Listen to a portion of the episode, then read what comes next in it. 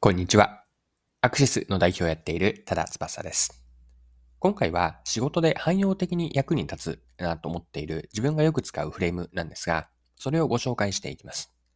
でフレームというのが、英語のあの 5W1H ってありますよね。あそこから3つ取ってきているんですが、Why, What, How です。まあ、なぜという Why、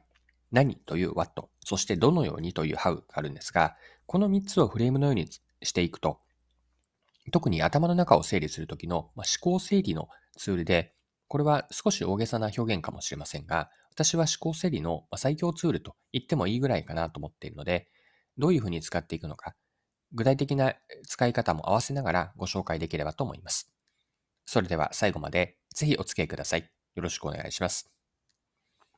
はい。今回ご紹介したいフレームというのが冒頭でも伝えたんですが、why と what, how この3つを1つのセットにしたフレームなんです。で、もともとは 5W1H からできているんですが、5W1H ってシンプルで思い出しやすく様々なシーンで使えるかなと思っていて、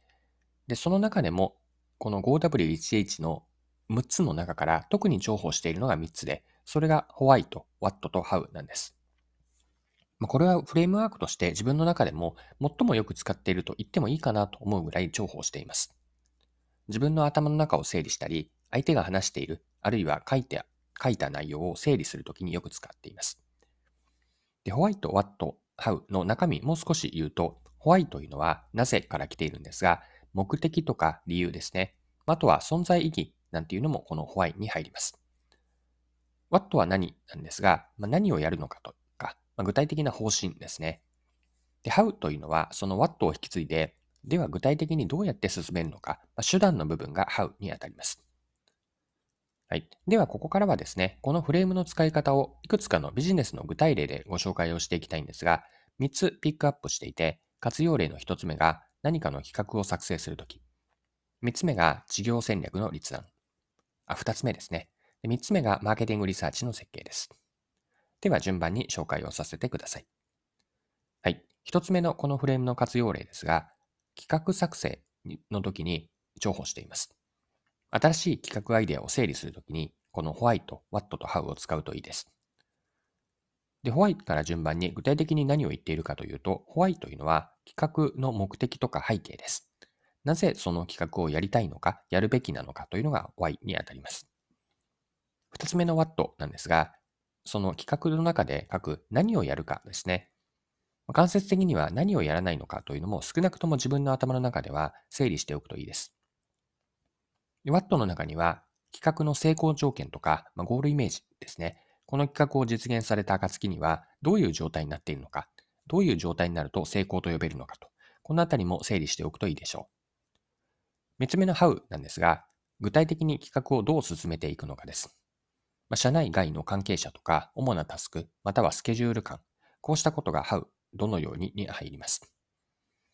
はい。では、二つ目の活用例も紹介します。事業戦略の立案です。戦略を作るときとか、戦略を理解したり分析するときにも、このホワイト、ワット、ハウが便利なんです。どのような中身かというと、一つ目のホワイトというのは、目的設定と現状把握です。これは戦略の前提となるものなんです。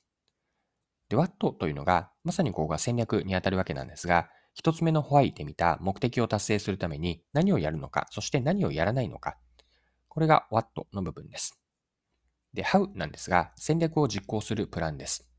何を誰がいつまでにと、どうやってやっていくのか。これが how にあたります。で戦略のこの why, what, how は事業戦略のような、うんと、レイヤーの高いもの以外にもマーケティング戦略とか営業戦略、プロダクト戦略にも汎用的に当てはまると思っています。はい。では3つ目見ていきましょう。マーケティングリサーチです。でマーケティングリサーチの設計を作るときに、この3つを整理すると使いやすいと思っているんですね。で、これはちょっとそもそもの話をするんですが、マーケティングリサーチとは、マーケティングでの目的を達成するためのあくまで手段なんですね。マーケティングに貢献するマーケティングリサーチにするために、今回ご紹介している Why, What, How からこれから言う次のようにリサーチ設計を組み立てていくといいです。設計をするときの Why なんですが、これは一番上位概念としてあるマーケティングの目的ですね。また、マーケティング課題として今何があるのか。そこから掘り下げて、あえっと、そこから落とし込んで、マーケティングリサーチの目的を設定します。この部分が Why、なぜにあたります。次の What、何なんですが、マーケティングリサーチ課題、そして課題、これは問い、問いも言えるんですが、課題への仮説と、あとリサーチの成果物として、何を想定しているのかというのを設計に入れておきます。このあたりが Watt の部分にあたります。マーケティングリサーチの企画での How なんですが、調査手法とか、あるいは調査対象者、スケジュールと予算、ま、担当者ですね。リサーチ内で誰がどういう役割をそれぞれ担うのか。このあたりのどう進めていくのか。リサーチ目的と What、リサーチ課題、仮説に対してどうやってそれを実現するのか。これが How にあたります。以上のようなマーケティングリサーチの設計をマーケティング側に提示をするわけですが、リサーチの進め方だけではなくて、マーケティングにとってのリサーチの意味合いがよりこのように整理すると明確になります。設計情報を見ることによって、マーケティング側はリサーチをその設計内容に沿って実施することによって、マーケティング課題を解決し、マーケティングの目的に寄与することなのか、